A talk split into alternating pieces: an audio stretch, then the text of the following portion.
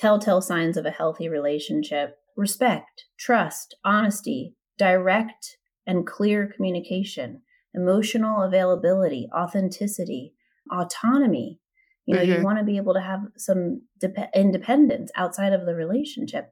Physical intimacy, that doesn't just include sex. I'm talking about all forms of, you know, physical intimacy. Those are the pillars Welcome to Make Bank with Marie Wold. I'm Marie, and for the last decade, I've been helping women set and hit unrealistic goals while building their definition of a rich life. This podcast is your ultimate destination for unfiltered discussions about personal development, entrepreneurship, wellness, confidence, wealth building, relationships, and so much more. We're creating our dream lives together, and I'm so glad you're here. Now let's jump into today's episode.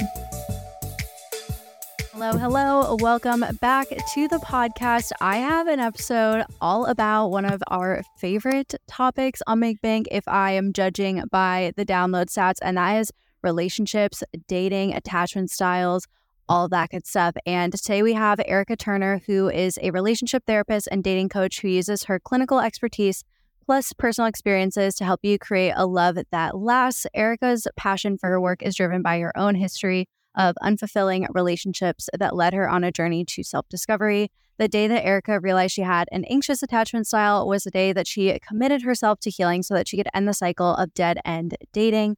Erica is the attachment style expert that you need to help you explore how your attachment style influences how you show up in your relationships, heal the dating patterns keeping you stuck, and attract your dream partner. So, welcome, Erica, to the show. I'm so happy you're here.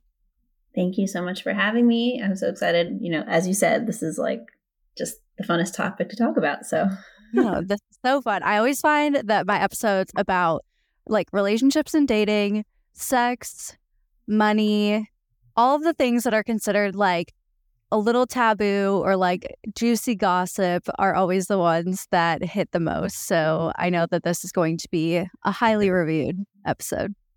Awesome. Amazing.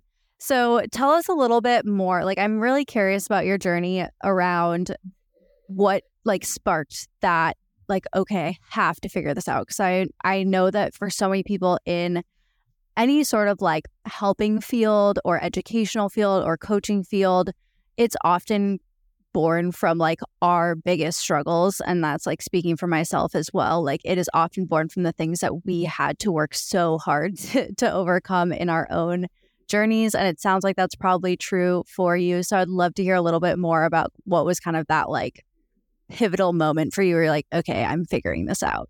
Yeah. And I always, you know, go back in my mind to being in my old apartment, sitting with someone that I had been dating, and they came over to give me the dreaded it's over, mm-hmm. you know, conversation.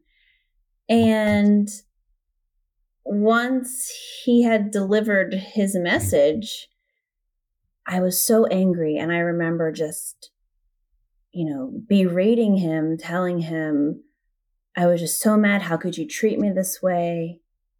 And his response was, Well, why did you let me? Mm, wow. And that, and he didn't even say it in like a snarky way. It was like he was genuinely wondering himself, like, yeah. why did you let me treat you like crap? And that was when the alarm bell started going off in my brain of why did I? Why uh. did I allow you to treat me this way? Yeah. And so he left, I cried, and then a couple days later, you know, picked myself up off the bed or the floor or whatever and just realized I have to I have to make some changes. I can't. Yeah. And I want to answer that question.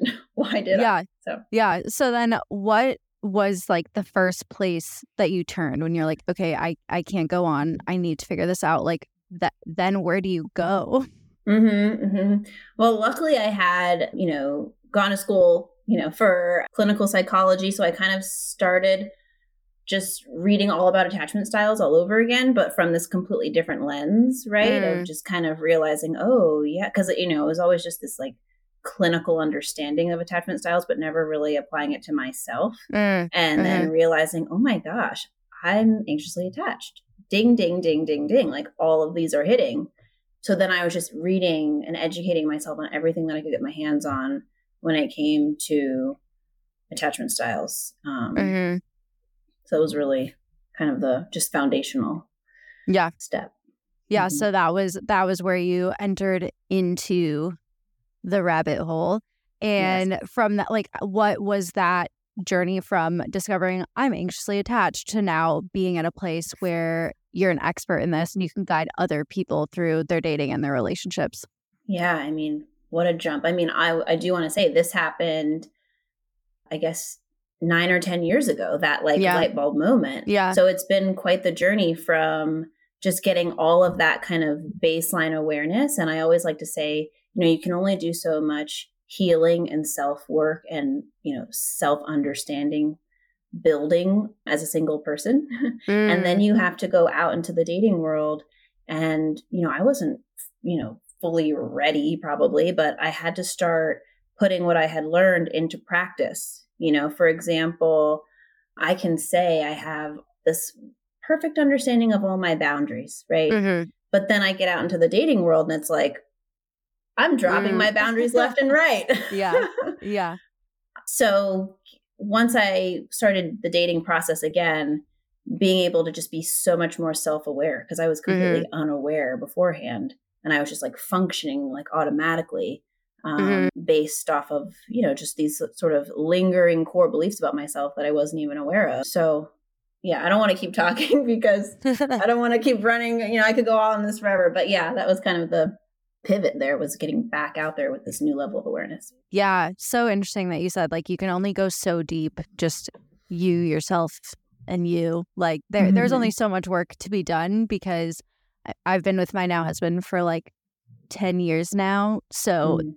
I haven't been in the dating game since I was literally in college. Mm-hmm. But by witnessing so many of my friends dating all that, like I can definitely see the experience where it's like every new partner, every new person that you're seeing like brings up different things. And even like in my relationship with my husband, like obviously we've been through so many evolutions of who we are. And it's so interesting where like career changes or location changes or things like that. Like there there's new stuff brought up all the time, like as we evolve and we can like meet each other in new depths. So I definitely want to go more into that. But first, I want to give people just like a crash course of attachment styles 101. Sure. I would say probably most people have heard of attachment styles at this point, mm-hmm. but they don't actually understand, or a lot of people probably don't actually understand what they mean. Or like you said, they maybe understand like the theory of them, but not necessarily mm-hmm. how they apply or which style they are where like once we know what style we are where do we go from here so mm-hmm. yeah would love a crash course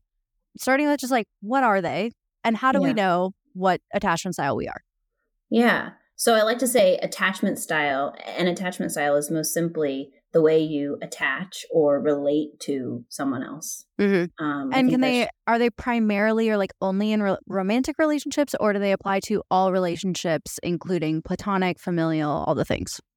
I think the traits can certainly show up in a platonic friendship with a coworker, but I think, you know, if we go into like attachment theory, it was mm-hmm. about the relationship with your primary caregiver and how that, you know, most intimate relationship at the time was created. And so the traits are going to most show up in your most intimate relationship. Got it. In the present. Okay. Got it. Got yeah. it. So, you know, I, and I can go into all the back history of, you know, why you develop these insecure attachment styles, but we'll just for simplicity's sake stick to, you know, how the four attachment styles show up in our in our lives in our world. So let's start with secure attachment, right? That's like yeah. the goal that we're that we're all like leaning towards, right? Secure attachment style just means you have a most simply healthy view of yourself and a healthy view of other people meaning you trust other people, you can open up, you can be vulnerable, you can share what you really think, feel, and need, and you welcome others to be able to lean on you. There's like this give mm. and take. There's an ability to trust, um, mm. trust other people to be there for you. And your sense of self is not so much dependent or defined by other people.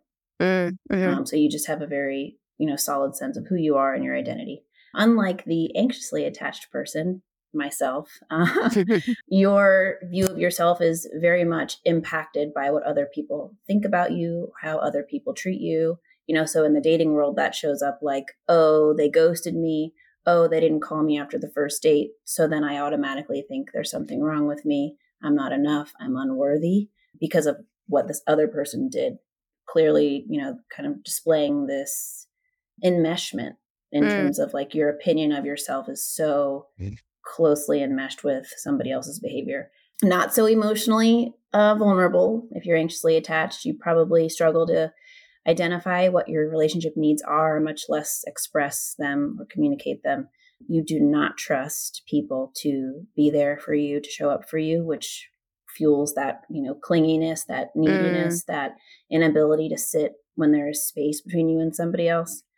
And your opinion of others is really high. You put people on this pedestal, but your opinion of yourself is low, low self worth. Mm, um, interesting. Yeah. So into the dismissive avoidant personality, they pretty much have a, a good, solid view of themselves, not such a great view of other people. Don't open up, don't rely or depend on others, are not emotionally available, very rigid, walls walled off and and do not trust others to meet their needs because of all the past experiences of growing up with a parent or caregiver who was unable to meet their needs. So that's why they show up kind of avoidant because they don't mm-hmm. trust to let you in. And then the fourth, the disorganized, also known as the fearful avoidant, really kind of a mixed bag of the avoidant and the anxious. It's kind of mm. so for the people you know, that were like, mm, I check all of those boxes. This this is for them. yes, yes. It's like this I hate you, but don't leave me. Mm. Kind of internal struggle because mm. you know, you want the partnership, but you also fear it very greatly at the same time. So it's mm. this very chaotic, disorganized, quote unquote, way mm. of relating. So yes, that's the crash course.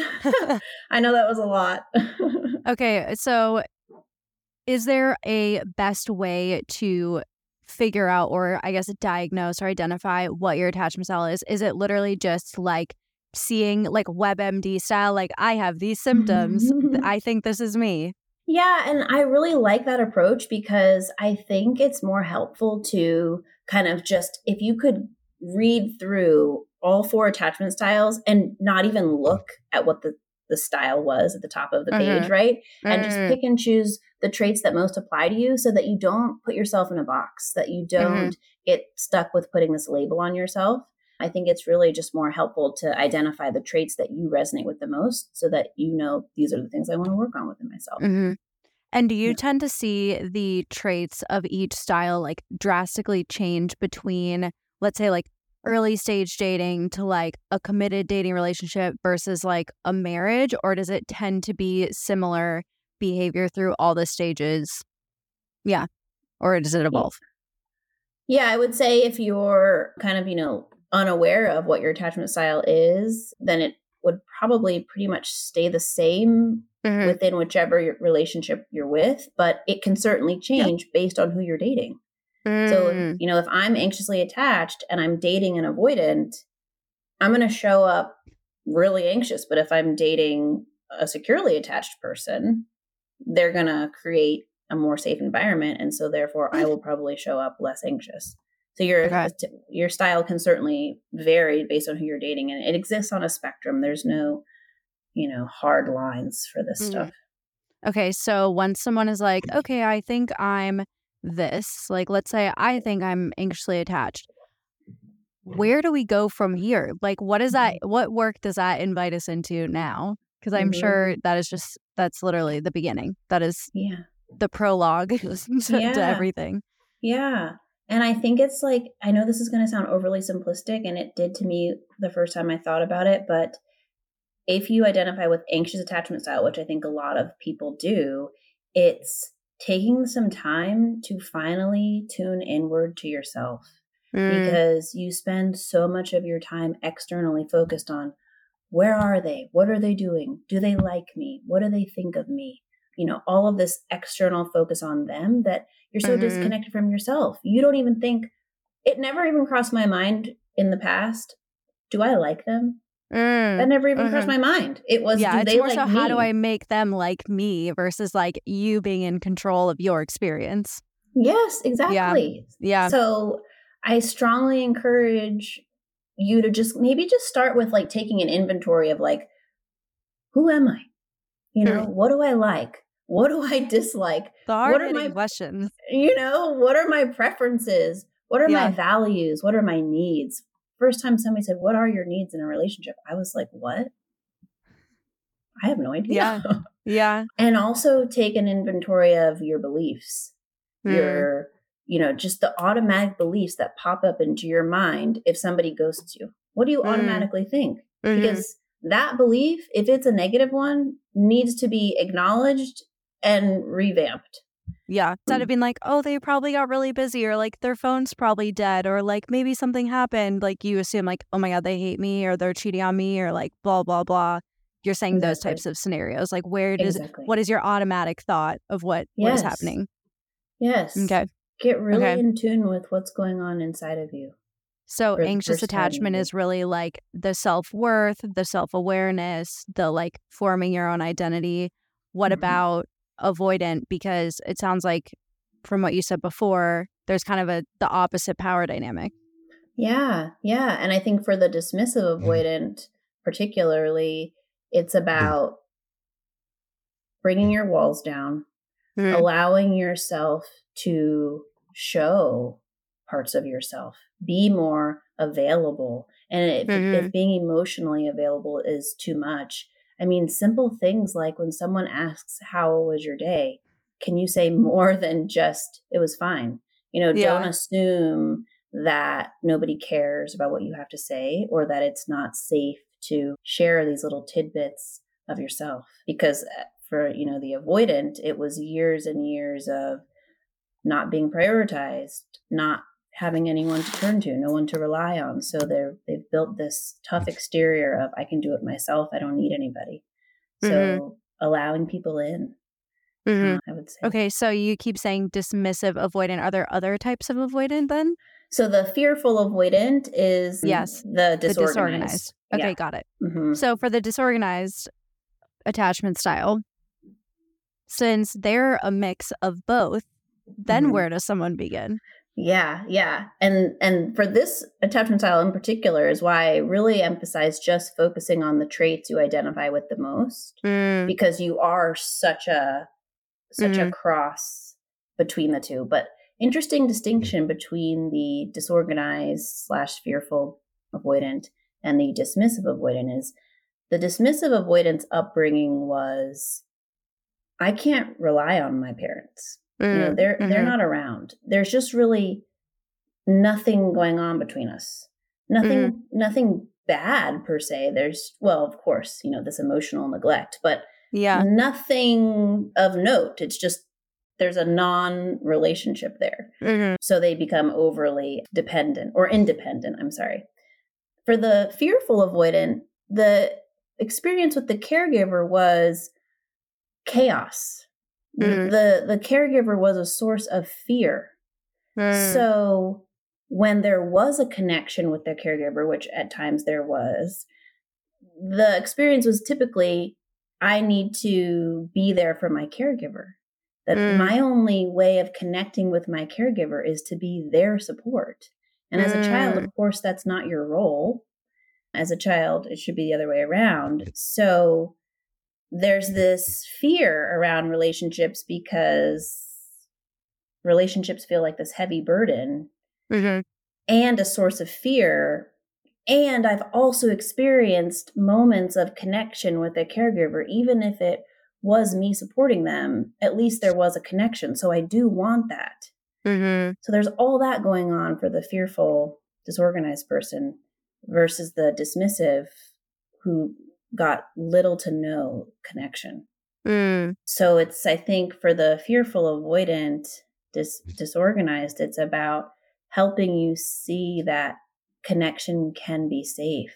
Mm, and that's mm-hmm. going to require you to, to, you know, maybe for the first time along this healing journey is being really thoughtful about who you're choosing. Mm-hmm.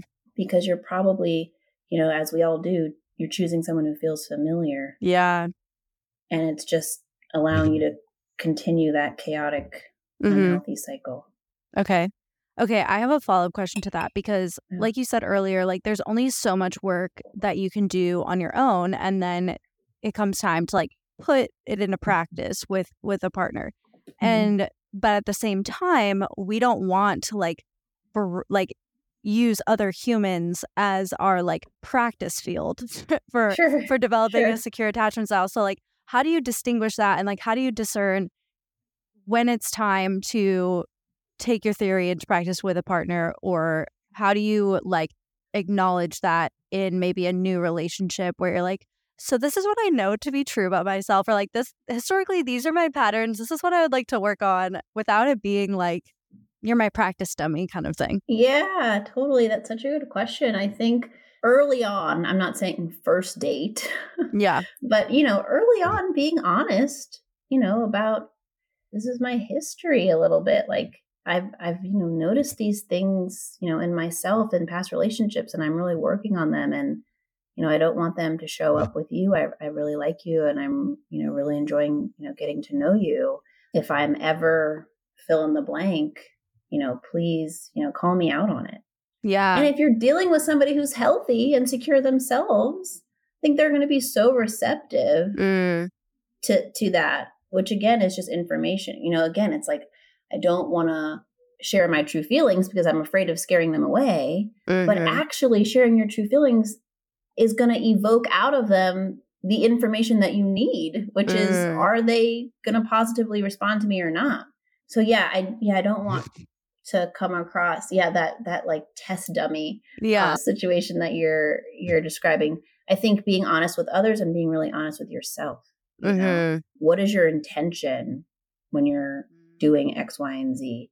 Are yeah. you, you know, are you, are you really doing this out of malice or are you doing this because you're really trying to grow and level up?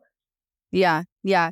I also, I saw an Instagram post of yours that was like something along, along the lines of like, you can't ruin a relationship by being vulnerable or you can't ruin a relationship by being honest. Can you say more about that concept? Because I think a lot of people would be afraid to be like, this is my history. Like, this is the this is why I'm like this. Like I would yeah. like to explore this together.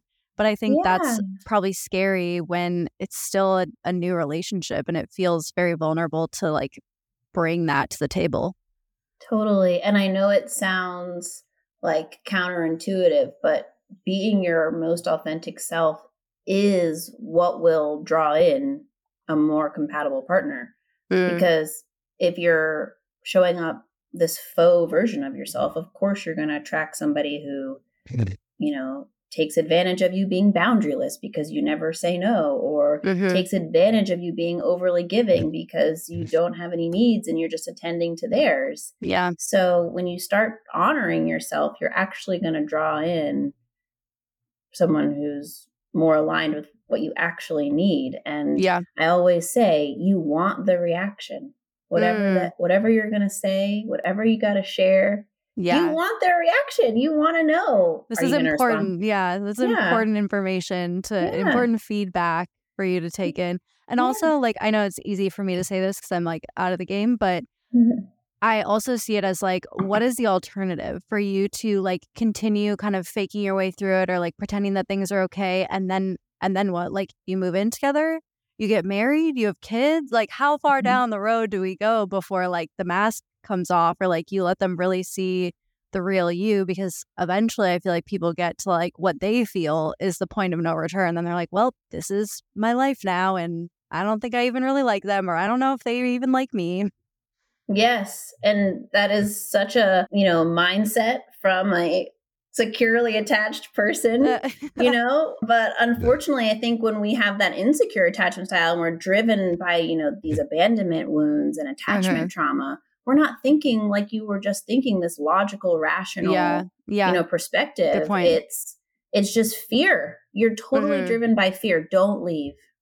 Mm-hmm. Don't leave. And I will betray myself and neglect myself and dishonor myself as long as you stay.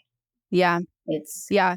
And I like I don't think I've always been securely attached. I think I grew to be that like in the relationship that I'm in. Mm-hmm. So to our mm-hmm. previous point about like being honest with yourself and I mean I didn't have that conversation when I met my now husband at like mm-hmm. 17. I wasn't like, "So, this is my mm-hmm. attachment style." Right. But like right. we were able to, you know, kind of figure it out together and we've mm-hmm. both been on our like independent paths, like self-growth paths and brought that together. And so I think to your point, like there is definitely huge merit in just bringing that to the relationship. I'm trying to mm-hmm. figure out maybe what my previous attachment style was because I definitely mm-hmm. wasn't always secure. yeah. yeah. Going back into the to the books, mm-hmm. taking a yeah. quiz or something. Yeah. So I'm curious, what are some like telltale signs of a healthy versus unhealthy relationship? And my follow up question to this is why does a healthy relationship often feel boring to mm-hmm. people who are used to something that's unhealthy? Yeah. So I would say that telltale signs of a healthy relationship, I actually did a post on this recently respect. Mm-hmm. I mean, mm-hmm. these are going to sound super simple, right? But respect, trust, honesty, direct and clear communication emotional availability, authenticity, autonomy. You know, mm-hmm. you want to be able to have some de- independence outside of the relationship. Physical intimacy, that doesn't just include sex. I'm talking about all forms of, you know, physical intimacy. Those are the pillars. And yeah. I think unfortunately, I'll say I have so many clients who have been made to feel like those things are so unreasonable. Mm, like it's just too um, much to ask. Yeah. And I'm mm-hmm. like, if any if anyone's making you feel like the basic tenets of a healthy relationship are too much, yeah, go find less. That's what I always tell them. Yeah. You know, tell mm. them to go find less. Those are the basics. Yeah. the basics. Okay. Like, so on the flip side, what is, what are examples of red flags where someone yeah. may think this is fine i can i can live with this but actually like we should be taking a closer look at it yeah. So I definitely think everybody should have their like list of just the non-negotiables, the things mm. that just don't align with you. Maybe you don't want to date someone who has children. Nothing wrong with children, but maybe you just don't want to date someone who has children. A smoker, right? Someone who any sort of like hard like lines like that, like these mm-hmm. non-negotiables.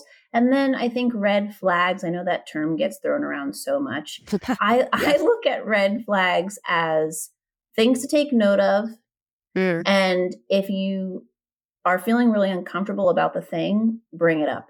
Mm. Or perhaps, you know, there's so much nuance. Perhaps you realize this isn't even worth bringing up. Mm-hmm. It's just time for the relationship to to mm. be over. So I guess, you know, going against all of those things that we were saying, there's disrespect, you know, maybe not being respectful of your time, canceling plans last minute with no mm-hmm. excuse, mm-hmm. or leaving you on red for days at a time, or you know being inconsistent with just basic communication mm. you know mm. and i always say to people would you communicate this way with a coworker mm-hmm. you know we we think it's like this huge ask mm. that somebody respond in a timely manner yeah and i'm like if they can respond and hold a job they've clearly probably exhibited they are some, capable right so yeah, they're don't just choosing you with you right yeah. So, yeah, just the signs of like this emotionally unavailable person, the inconsistency, the hot and cold, the vague, the wishy washy, all of those sort of uh, mixed messages, mm-hmm. red flags. And especially as someone who's anxiously attached, who's drawn to the avoidant, that's probably what you're getting a lot of is that inconsistency. Uh huh. So. And so I'm I'm thinking back to like okay, my husband and I did break up when we went when I went to college. So there was a year and a half where I got to re-enter the dating pool and I'm thinking about like the flings that I had and the people that I talked to and the pattern that I would fall into would be like the cat and mouse game of like I mm-hmm. wanted to be pursued, but then like if they got too like into me, I was like, mm, I don't like you anymore. This is too much. Or if they weren't responding to me, I'd be like, oh my God, Where he's losing interest. Why right. doesn't he like me? How do I make him right. like me again? And so if someone's like in that cycle, because I think that it's so probably easy to be in that cycle, my hypothesis is like, because that experience is pre I mean, I guess Tinder was around, but it was like pre, like really like dating apps being super a thing. Like everyone's mm-hmm. on the apps. Mm-hmm. My hypothesis like apps make it so easy for you to just be like, mm, on to the next one, on to the next one. You like get hooked in, you have like the game and the chase for a bit, and then you get bored and then you move on. So, how does someone break that like cycle of the game and the chase and then actually desire like something that is stable and healthy and like probably feels boring like where you're yeah. like actually communicating and you like actually talk about how you feel and you're honest and like that's kind of boring after you after you are so used to the like adrenaline of will he won't he all that right right yeah and for me it was really helpful to understand why i was drawn to the hot and cold um, mm. Um, why? Why was someone's inconsistency this like invitation to try harder? You know, mm. why, why? Why was that a thing? Yeah. Um, and through understanding attachment styles and like mm-hmm. you know this word, you know, abandonment wounds, also attachment issues gets thrown around all the time. If you grew up in a home where your parents were hot and cold, mm-hmm. inconsistent, mm-hmm. if there was this emotional disconnect, emotional trauma. People don't like to hear or acknowledge I have emotional trauma. But yeah, it's it's the little things, right? Well, it's like it's, there's little T trauma too, yes, right? It doesn't exactly. all have to be like the big T trauma of this like huge life altering event. Yes, yeah. exactly. I'm talking about and I and I wish that was so more known, you know, the big T versus little T traumas. I'm talking about like you come home from school and nobody cares when you like are all excited to show your homework mm. that you got mm-hmm. an A. Th- that is literally telling you as a child that what matters to you doesn't matter to your parent. Wow. You know, that, yeah. That that who you are isn't important to them. Yeah. And it didn't that, even have to be like malintent, right? Like your parent could literally have been like so busy like getting dinner ready for the whole exactly. family that they were like, not now, honey, right? Like exactly. but you interpret it and you internalize it. Exactly. And if that's happening on a pretty consistent basis, mm-hmm. then that's kind of the theme of the home. Because, like you said, no malintent. Mom and dad are just busy yeah. with other things. Our sense of worth doesn't get really the strong foundation because who's mm-hmm. around to mirror our worth to us mm. if our parents are distracted? So, mm-hmm. say all that to say, you're drawn to the person who's not fully available because your parents weren't fully available. Mm-hmm. So you're choosing people who confirm the beliefs you already hold about yourself mm-hmm. and who make you feel the way they did. It feels familiar. This mm-hmm. unavailable person, that's not an alarm bell. That's not a red flag. That's just that's just what I'm used to. Yeah. And yeah. And just acknowledging your model of love is unhealthy. Mm-hmm. So how do yeah. I how do I stop seeing this as boring? The healthy person, you have to realize that what you are operating off of is simply unhealthy. And and now that you're aware, it's like this conscious choice. Mm-hmm. Do I want to continue to choose to repeat the unhealthy pattern? Or do I want to actually be like really excited by somebody who's consistent mm. and does what they say they're going to do and et cetera, et cetera? Mm-hmm. Amazing. Okay. So then I'm curious what does it look like to be an emotionally available partner? Because I think to me it feels more obvious what it looks like to have an emotionally available partner, but it people it might be harder for someone to actually be honest with themselves of am I emotionally available? Would you agree? Totally agree. Yeah. And I mm. think that the avoidantly attached person often gets labeled as the emotionally unavailable one. Mm. But, you know, PSA, anxiously attached people can be just as emotionally unavailable. Mm. Um, and it just shows up in different ways. Like mm-hmm. we were saying, I'm not going to tell you how I feel because I'm afraid you're going to leave. So I'll mm. just keep my feelings to myself. You, mm-hmm. you, right there in that moment are are not being emotionally available yourself. Mm. Uh, but we don't like I think the avoidants get, you know, the bad rap for being the unavailable ones. Mm. Uh, so that's just one example. Okay. So then something else that has come up a lot in your content is the concept of codependency. Mm. And I've often wondered do me and Andrew have a level of codependency? Because, like I said, we've been together for 10 years and our lives have been built together for like a very long time. So yeah. tell us more about like what is codependency mean? At what point is it like we've built a great partnership and a great life together before it crosses into the line of like I am codependent on this person? Yeah, just the the lay of the land. Yeah, yeah. So Such loaded questions. I don't want to go on and on and on. I could talk about these things for hours, but yeah. like you said, Cliff Notes version. Codependency, let's start with definition. The repeated neglect of yourself mm. in order to obtain love, enoughness, or validation from someone else or okay. something else too. Mm. You know, I think a lot of people like, you know, for their job or something can get really Oh, interesting. You know. So the crux of codependency is really no no strong identity, no sense of self. Mm. My sense of self is completely dependent on people outside of me, what they do, what they don't do. I need you, other person, to feel enough to be able to mm. receive love, to um, feel worthy. I need you. Mm. Um, okay. So, with that in mind, with that in mind, I will do anything to maintain our relationship because I need you to feel good. So that me. sounds quite parallel to the anxious attachment style. Is that mm-hmm. typically how it comes up? Yes, yes. And okay. I think, yeah, codependency, we just don't really get into attachment styles, attachment theory, and all of that. But mm-hmm. got it. Very okay. synonymous. So interesting. So then I assume healing the codependency piece looks very similar to healing the anxious attachment. Yes. And I would say two main components are developing a solid sense of boundaries, mm. particularly not only, you know, physical boundaries, but, you know, this idea of mental boundaries that my opinion of myself, what I think, is not dependent or impacted by you and what you think or how you treat me. My mm. worth is not defined by you. And then another huge thing for codependence is this people pleasing, this over giving, this, you know, self betrayal, mm-hmm. um, taking on responsibilities that are not yours, you know, giving, giving, giving, because all you really want is for all of this giving to be reciprocated and you get mm. back the love, the attention, the approval, the validation.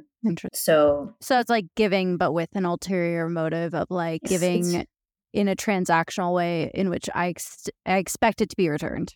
Yes, it is mm-hmm. very covertly manipulative, which, mm-hmm. you know, for me personally, as a, co- codependent for sure, I didn't want to acknowledge that at first. Like, I was just yeah. angry at the other person, but yeah, it was totally yeah, yeah. manipulative.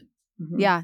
Okay, so interesting. And you mentioned it can be codependency on a thing to like meaning, for example, can an entrepreneur be codependent on their business, meaning like their business's success means they are successful and worthy or like how their content performs like validates whether they have good ideas like that type of thing totally yeah i think wow. your your view of yourself is dependent on this thing outside of yourself mm, okay yeah.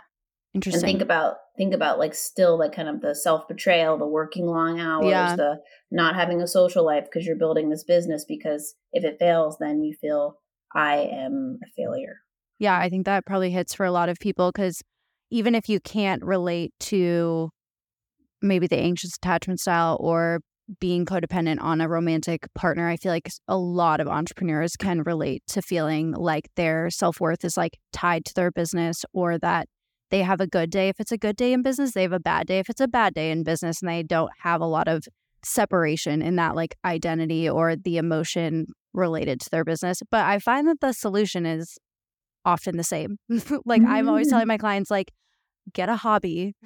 Figure out who you are outside of your business. Like, have boundaries. Exactly. Have time that you do other things. Take your mm. weekends off. Like, it. It's mm-hmm. really interesting how the solutions are very much the same. Mm-hmm. Yeah, yeah. Okay. Because I always wow. say you you're codependent whether you're in a relationship or not. You know, mm, the function is still the same. Yeah. So.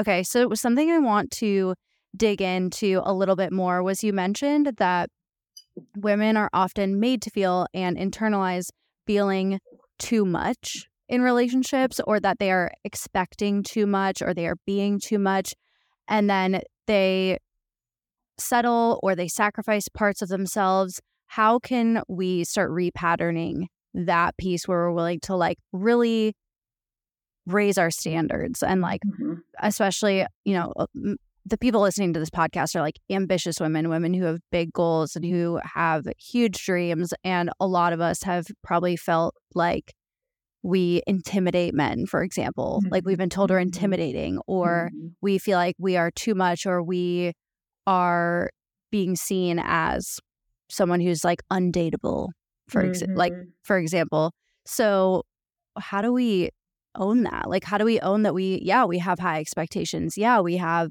like really high standards and we have a big vision for life and that is mm-hmm. going to be unrealistic to some people that we might come across in dating yeah i think you know i'm totally like thinking of gender norms and all the things we're conditioned as women to kind of like be the subservient, you know, this 1950s kind of thing. And the more I think you just step into who you are and hold on to that, like I was saying earlier, you want the reaction. Mm. You know, is this person receptive of me being my authentic, true, badass self mm-hmm. or not? Because if they're not, then you don't want them anyway. And if mm-hmm. you stay, like you said earlier, what's the alternative? to just continue to dishonor yourself, betray yourself, let go of your passions because you know they find them threatening or you know you're too much. So yeah, I think you want the reaction. You want the reaction. Mm-hmm. And if it's too much, well, I'll go be myself. Go find less, as you right. said before. right. Okay.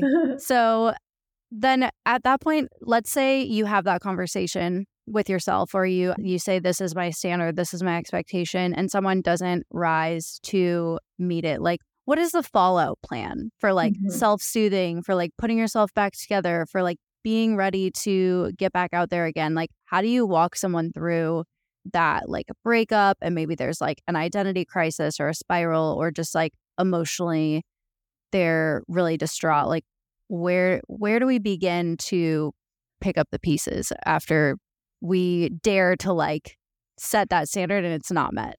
Yeah, yeah. And I think for a lot of people who are in the process of healing that anxious attachment wound, when we get in relationship, there's this kind of subconscious projection of all that we want, all that we need, all of our emotional needs get put on this person. Mm. You know, this person is finally the one who's going to make me feel enough, make me feel loved, you know, mm-hmm. be my source of connection and all the things.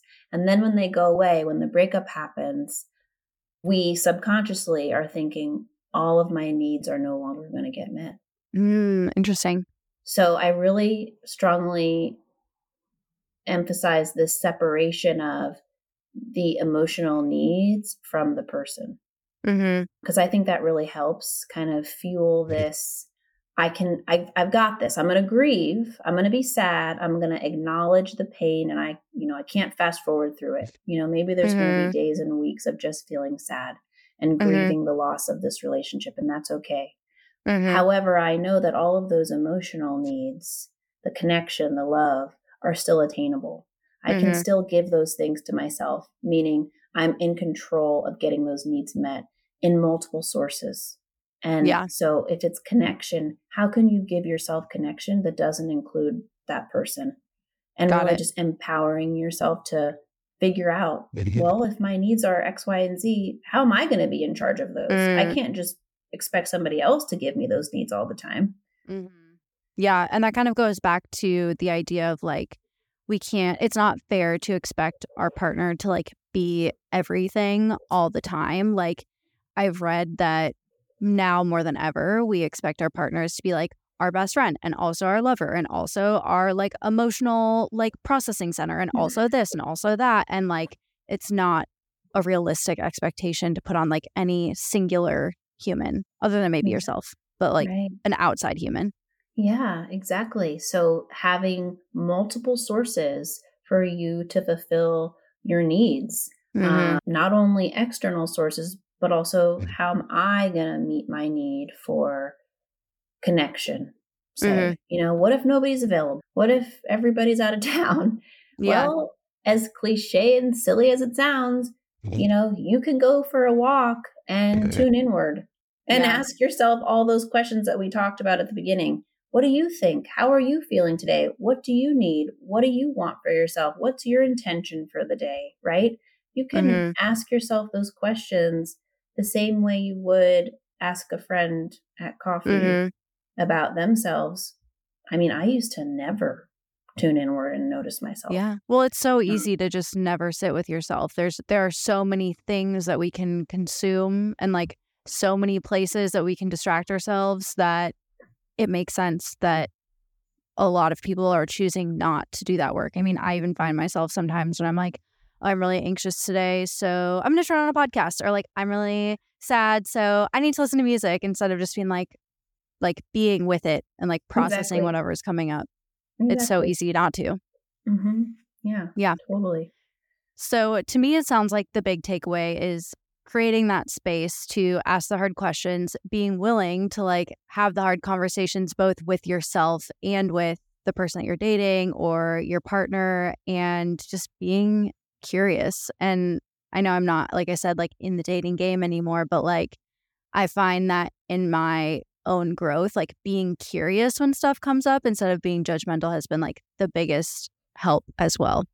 Yeah, exactly. Yeah. I, I, I think that was a great summary. Yes.